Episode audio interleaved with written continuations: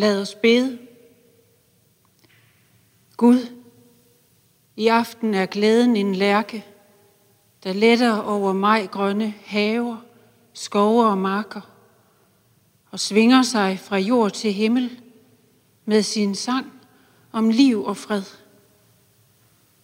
Det er forår, og Danmark er frit. Tak for alle stemmer, der løfter sig i koret og bliver et væld af vilje. Lad sangen finde vej til mennesker på flugt, til alle isolerede, til kommandorum og til flygtningelejre. Vi vil synge frygten bort og overdøve verdens råben efter magt og hævn. Lad våbene sænkes og øjne mødes. Gør verden til et kor for alle stemmer. Må vi synge hjertet varmt og håbet frem. Velsign verden fra pol til pol. Velsign Danmark fra sund til klit. Amen. Vi synger højskolesangbogens nummer 514, en lærke lettet, nummer 514.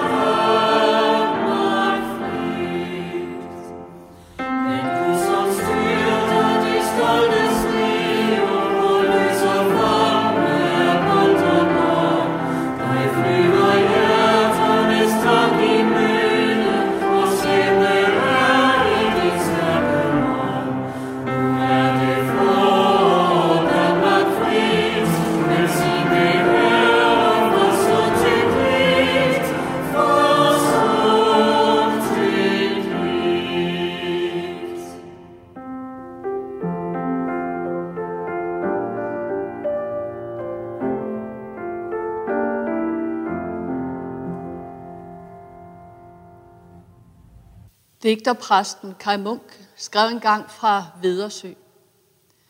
Jeg elsker denne skovens forpost, ud imod sandet og det slurvågne hav. For mig er det lavstammede bøjet træ, med den piskende krone, højere, rankere, skønnere, end nogen fælde der over i læsiden, hvor det ikke koster så meget at være høj og rank. Ofte, når jeg selv føler mig stormslagen og øde og mistvivler om det, jeg tror på og kæmper for, går jeg ud og snakker med træet på digevolden og henter mod og tro i dets levende stærke trods alt. Når kirkeklokkerne i aften vil ringe for befrielsen i det ganske land, så hører jeg også dette levende stærke trods alt. Kai Munk mente, at sandheden er til for at siges, uden skundsel. Han turde tro og stod inde for sit liv med denne tro. Han modsagde mismod, krig og hævn. De ord af Kai Munk, som måske har festnet sig stærkest i mig, det er ord, han skrev til en ven. Han skrev, aldrig, aldrig, aldrig spørge, om det nytter, men om det er sandt. For Kai Munk var kristendommen ikke et må ikke. Kristendommen var for ham livsudfoldelse. Den siger, Gud vil lære dig, hvordan du skal uddrage velsignelse af alle ting, der hører livet til. Det vigtigste for Kai Munk var ikke hans tro på Kristus og Gud, men det var Kristi tro på ham. I januar 1944, der stod han ude i Vedersø Kirke og holdt sin sidste prædiken. Ikke på prædikestolen og ikke i præstekjole, men han stod der som sig selv. Hans samvittighed bød ham at sige sandheden, og han talte til sovnebørnenes samvittighed og talte om den personlige skyld, der følger af ikke at svare sin samvittighed. Få dage efter, den 5. januar, blev han myrdet af Gestapo. Men året forinden, den 1. marts 43, der skrev han Den blå anemone. Vi har lyttet til melodien i dag. Og så knytter han den lille blå blomst, ja, den knytter han til håbet og til forårets komme. Og i digtet, ja, der hører vi, hvordan digteren bukker sig mod jorden, ligesom det lavstammede træ bukker sig. Og der, i blomstens blå, blå farve, der ser han ligesom en fli af Guds nåde. Den farve, den blomst, den giver ham håb, så han nærmest føler sig genfødt og ser dåbens perspektiv. Og der øjner han midt i krigens mørke og gro, hvor stor den lille blomst skaber er. Og anemonen, ja, den visker jo som træet, dette stærke, trods alt. Vi skal synge Kai Munks salme nu, og det er nummer 634 i salmebogen. Du ved det nok, mit hjerte. 634.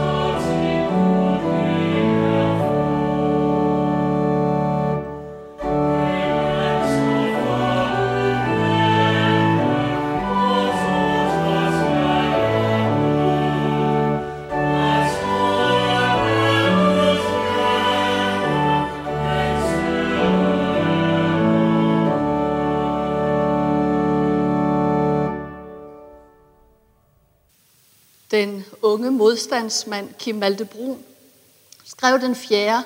april 45 fra Vesterfængsel. Det gjorde han lige efter, at han havde fået sin dødsdom. Han skrev et brev til sin elskede Hanne, og han skrev, Du skal leve i en ny verden. Lad aldrig tanken om mig stille mig mellem dig og livet. Husk, jeg er en kerne i dig. Jeg har set og ved, at naturen er rig, og ingen mærker, om nogle enkelte spiger trædes under fod og dør derved. Hvorfor skulle jeg så fortvivle, når jeg ser al den rigdom, som en lever? Og så kommer de stærke ord, hvor han skriver, Sandheden er, at efter smerte kommer dybde, og efter dybde kommer frugt. Hvilken svanesang. Han siger lidt det samme på en anden måde i et brev til sin mor, hvor han skriver, Jeg er kun en lille ting, og min person vil meget snart være glemt. Men den idé, det liv, den inspiration, som fyldte mig, vil leve videre. Du vil træffe dem overalt. I træerne om foråret, i mennesker, du møder på din vej, I et kærligt lille smil vil du møde det, der måske havde værdi hos mig. Jeg har altid været fascineret af breve, der er skrevet i fængsler, i koncentrationslejre, flygtningelejre og midt i krigens gro. Fordi de udtrykker noget meget væsentligt om livet og om vores eksistens. Som om det er her i kampen og livsfaren, at mennesket kommer i forbindelse med elementære magter. Friheden, når den opleves i ufrihed. Freden beskrevet inde for krigen. Kærligheden, der står så lysende klart i længslen og savnen. Lyset, der vokser inde i mørket. Man kan sige, at Kai Munk, Kim Maltebron og andre af modstandskampens digtere havde ordet i deres magt. Men man kan med lige så god ret sige, at de tog ordet i deres afmagt. Ordet viste sig stærkere end deres frygt og manglende mod. Hvor kom disse modstandsfolks mod fra? Forfatteren Tageskov Hansen, som har skrevet De Nøgne Træer, han siger om sin hovedperson Holger Mikkelsen. Det, der holder ham oppe, er fornemmelsen af, at han er båret af noget, der er stærkere end ham selv. Eller med forfatterens direkte ord. Der er skabt en naturlig sammenhæng uden for os, som vi hviler i og som holder os oppe.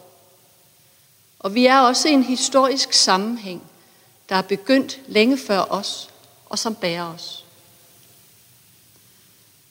Digteren og modstandsmanden Morten Nielsen, der blev dræbt i 44, han skrev et digt, som først blev trygt i 45. Han skriver, Her går de, udad, udad, falder og synker væk. Og din var deres munterhed og desperate skræk. De synker i dag og i morgen med. Og hvem står nu for tur? Til møderne ude på isgrå marker eller imod en mur. Her går de udad, udad, unge mænd som vi selv. Og ingen af dem fik levet sit liv. Ingen fik sagt det farvel. Men Morten Nielsens ord har vi. Sangene har vi. Poesien, digtene. Ordene har vi med os. i B. Profeten Mohammed, Guds fred være med ham, har sagt, at hvis ikke du glædes over din nabos glæder, sørger over din nabos sorg, så er du ikke en sand troende. 4. maj, befrielsesdag, er i år også den 11. ramadan. Det er vigtigt for mig og min tro, at jeg kender og respekterer grunden til, at min nabo tænder et lys i vinduet i aften. Ligesom det også er vigtigt for mig at dele min glæde med min nabo over, at det er ramadan. Gud siger i Koranen, mennesker, vi skabte jer af mand og kvinde og gjorde jer til folk og stammer, så I kunne kende hinanden. Kende hinanden, som I kende hinandens traditioner, kende hinandens historie, og sidst men ikke mindst, kende hinandens sange.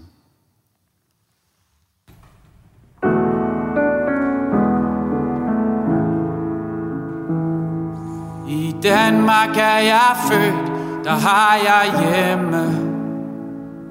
Der har jeg råd derfra,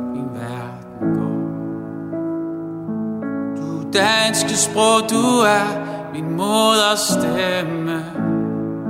Så søg velsignet, du mit hjerte når. Du danske friske strand, hvor altid kæmpe grave, står mellem æblegård og humlehave. Der elsker jeg, elsker jeg, der elsker jeg så meget. Der elsker jeg, elsker jeg, der elsker jeg Danmark, mit fædreland. Hvor redder sommeren ved, blomster senge med at ride den her ned til den åbne strand. Hvor står fuldmånen over kløver enge så dejlig som i bøgens fædreland. Danske friske strand Hvor denne brun vejer Gud gav os den Gud giv den bedste sejr. Du land, hvor jeg blev født Hvor jeg har hjemme, hvor jeg har råd Hvorfra min verden går Der elsker jeg. Elsker jeg. Der elsker jeg. Sma, sma, sma, sma Der elsker jeg. Elsker jeg. Der elsker jeg. Spørg mig, fædre, En gang du her var i hele Norden Bød over England, nu du kaldes Svag du kaldes nu et lille land Og dog så vidt om jorden. En høres danske sang om slag Du danske friske strand og hjertet guldhorn finder Gud Udgiv dig fremtid, som han gav dig minder. Der elsker jeg, elsker jeg, der elsker jeg. Yeah, yeah, yeah, yeah, yeah, yeah, yeah, der elsker jeg, elsker jeg, der elsker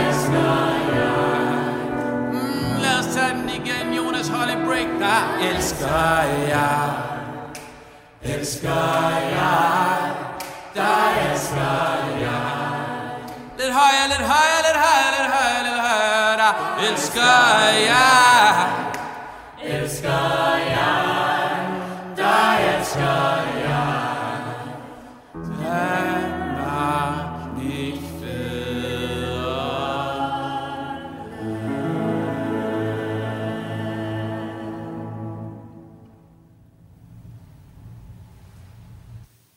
Det kom som en susen ved aften, så underlig vildt og blidt, som regn over tørre marker.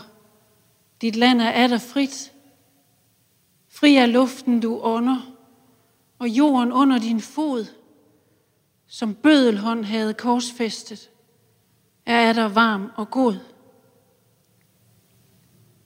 Ordene er fra Paula Kurs digt til de sejrende, fra digtsamlingen Levende Vand, som blev udgivet i 1946. Digteren viser os med ganske få ord den store forskel, kløften mellem at være i live og at være levende. Ordene står mejslet ind. Ikke alene i min bevidsthed, men mejslet ind i sten på et befrielsesmonument, frihedskæmperen, som er rejst i Silkeborg, hvor jeg er vokset op.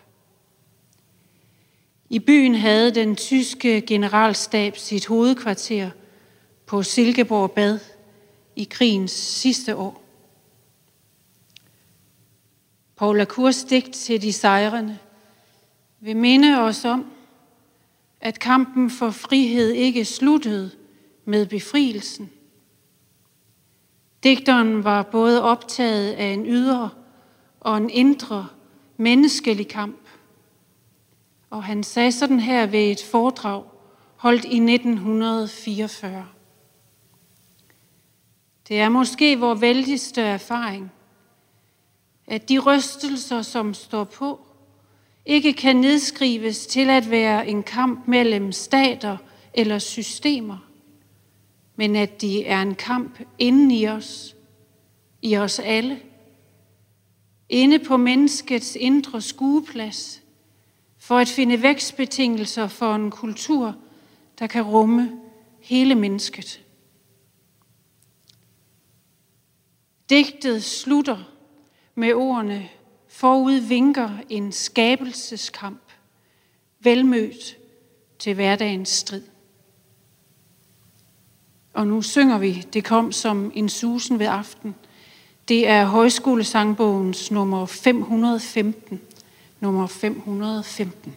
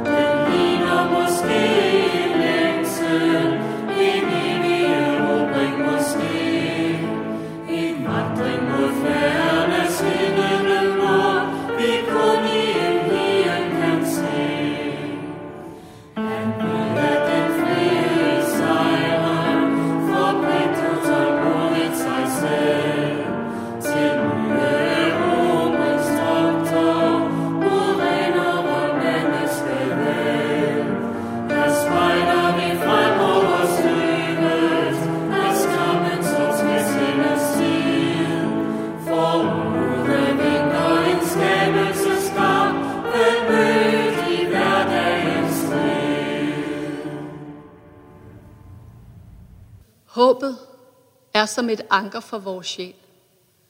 Et sikkert og fast holdepunkt, der rækker ind til Gud bag templets inderste forhæng. Sådan står der i det nye testamente i brevet til hebræerne. Jeg kom gennem flere år i et skuespillerhjem og har siden bisat dem begge. På væggen i deres stue, der hang der mellem andre ting fra teateret en plakat fra en forestilling. Her stod der, scenen er det eneste alternativ til ligehuset.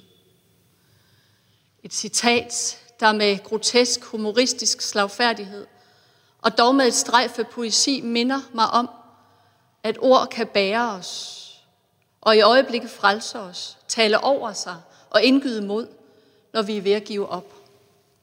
Et hvert menneske, ungt eller gammelt, oplever i livet kampen mellem livets stærke kræfter. Og som husets ejer, der havde hængt ordene op i sin stue, sagde, det hænger der, fordi jeg oplever, at på teateret og i kirken, der demonstreres og fremvises denne kamp. Scenen er det eneste alternativ til ligehuset, stod der. Jeg så ordene fra den stol, jeg sad på. En litteratur- og teaterkritiker kaldte under krigen teateret for sjælens beskyttelsesrum. Jeg vil kalde kirken for sjælens beskyttelsesrum.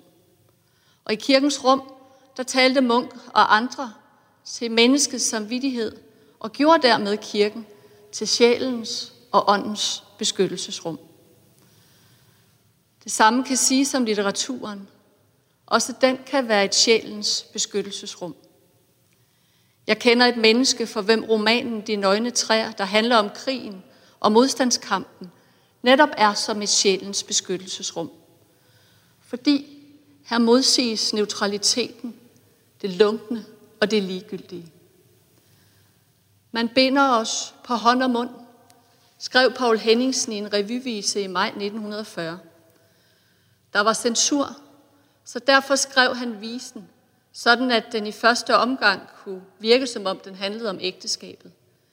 Men det egentlige budskab lå mellem linjerne og i det sidste vers.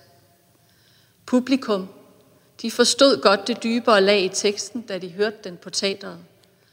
Paul Henningsen har selv fortalt, at der var en andægtig tavshed, da Liva Vel sang de sidste vers. Danmarks første befrielsessang, kan man sige, som fik folk i salen til at rejse sig som en stille protest. I må gerne blive siddende derude i stuerne nu, når vi skal lytte til disse vers. Men jeg vil opfordre til, at I når gudstjenesten slutter, vil rejse jer og tænde lys i vinduerne for befrielsen og freden og fællesskabet.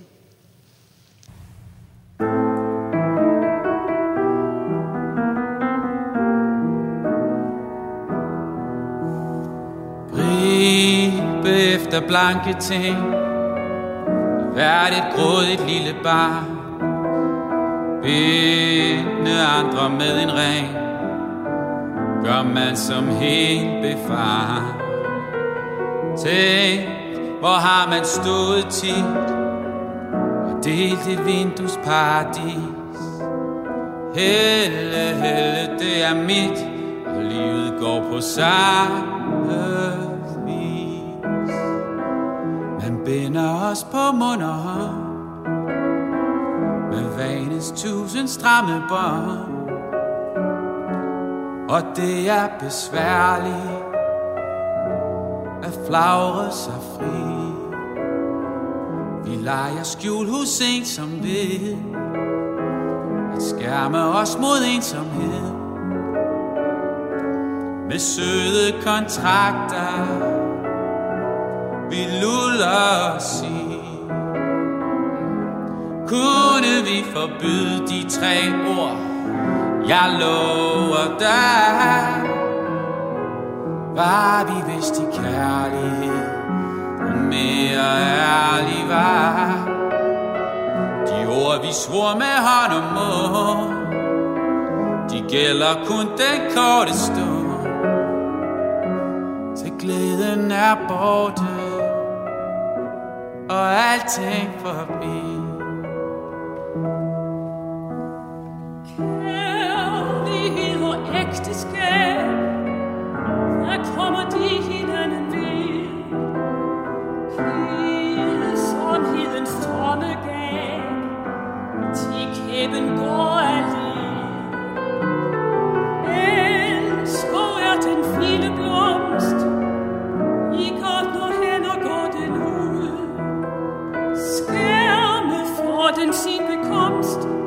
blomstrer helt i storm og smud.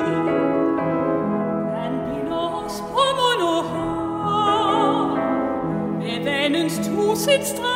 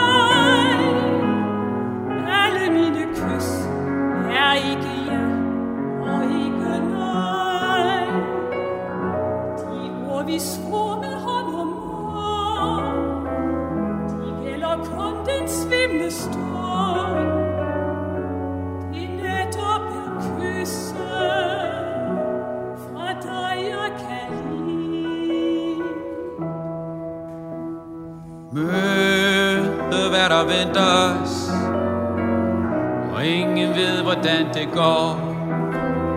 Bær skæbnen uden trøst Hvad der så forestår? Glad vil være en venlighed. Men uden tro at det bliver ved. Søg fred i det vi ved At vi har ingen krav på fred.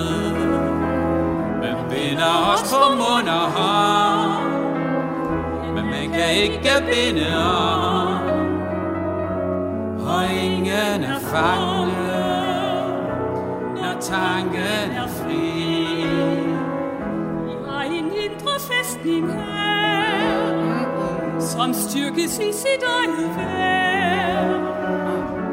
Når bare vi kæmper for det vi kan lide. Som holder sjælen rank kan aldrig blive træt. Ingen kan regere det, som vi bestemmer selv. Det lover vi med hånd og mund. I mørket før morgen morgenstund. At drømmen om frihed bliver aldrig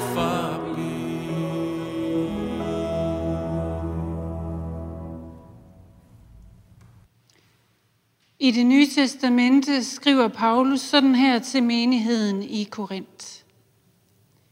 I alt er vi trængt, men ikke stængt inde. Vi er tvivlrådige, men ikke fortvivlede. Vi forfølges, men lades ikke i stikken. Vi slås til jorden, men går ikke til grunde. Altid bærer vi den død Jesus led med i lægemet, for at også Jesu liv kan komme til syne i vort læme.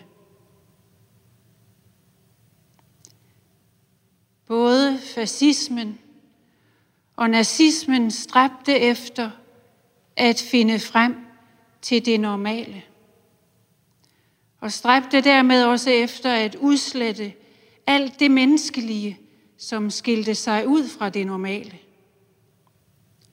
Normalitetens pris var frygtelig høj.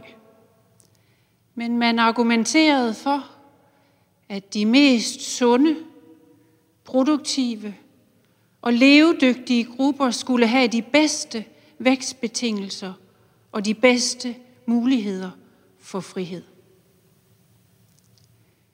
En hver styreform, som udvikler sig totalitær, søger at fremelske det normale.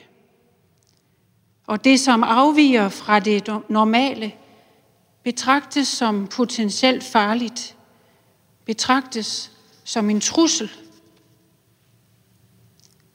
Hvad er der prisen for din og min frihed? For vores forståelse af, hvad der er normalt og unormalt. På tværs af tid, sted og styreform må man til stadighed spørge, om andre betaler en høj pris for, at din eller min forståelse af normalitet er dominerende. Udenfor på Rigskov Kirkes kirkegård ligger fire frihedskæmpere begravet.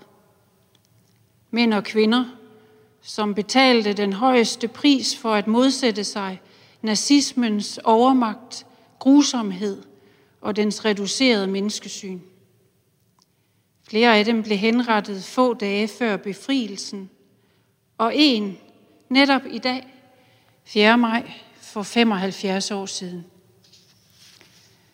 For da det tyske statspoliti, Gestapo, godt vidste, at alt var tabt den 5. maj om morgenen, beskyder de en modstandsavis i København. Og i lokalerne sidder digteren og forfatteren Paul Sørensen, ham der skrev under pseudonymet Poeten. Da lokalet er under beskydning, nægter han at gå i skjul, så mens ruderne splindres omkring ham, sidder han midt i lokalet og klapper på skrivemaskinen. Og da maskinpistolsalverne er døde, kan man læse sådan her. Fred, men ikke dorskeds sløve ro. Frihed, så det levende kan gro. Ønske, at freden bliver en stridig fred. Liv er det, at kampen bliver ved.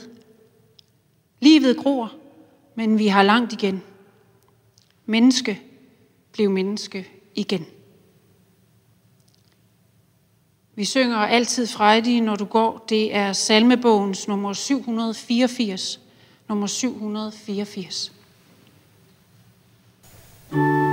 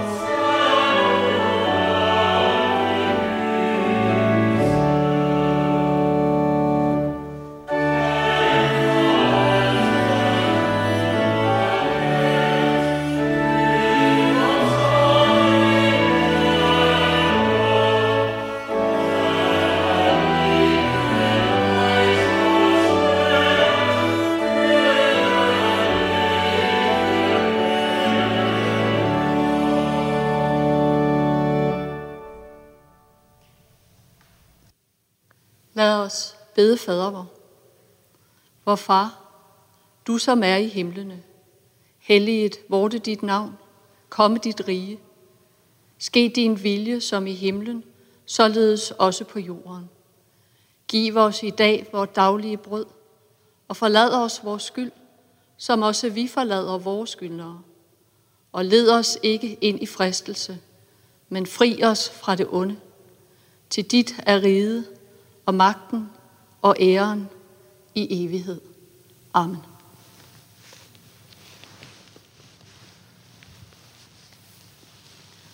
Modtag Herrens velsignelse. Herren velsigne dig og bevare dig.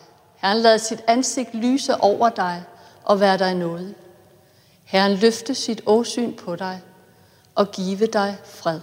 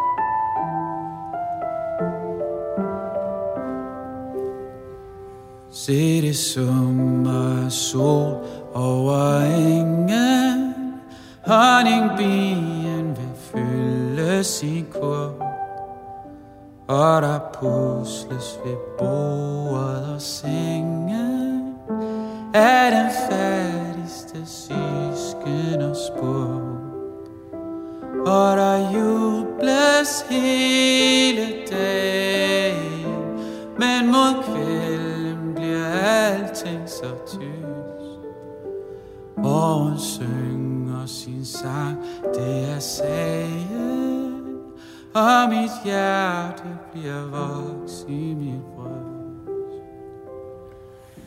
Der er sølvfang i mig, bækkens skåle Gylden skær gennem aftenen lav Hver en grøft bliver blomstrende skove last inquiry about.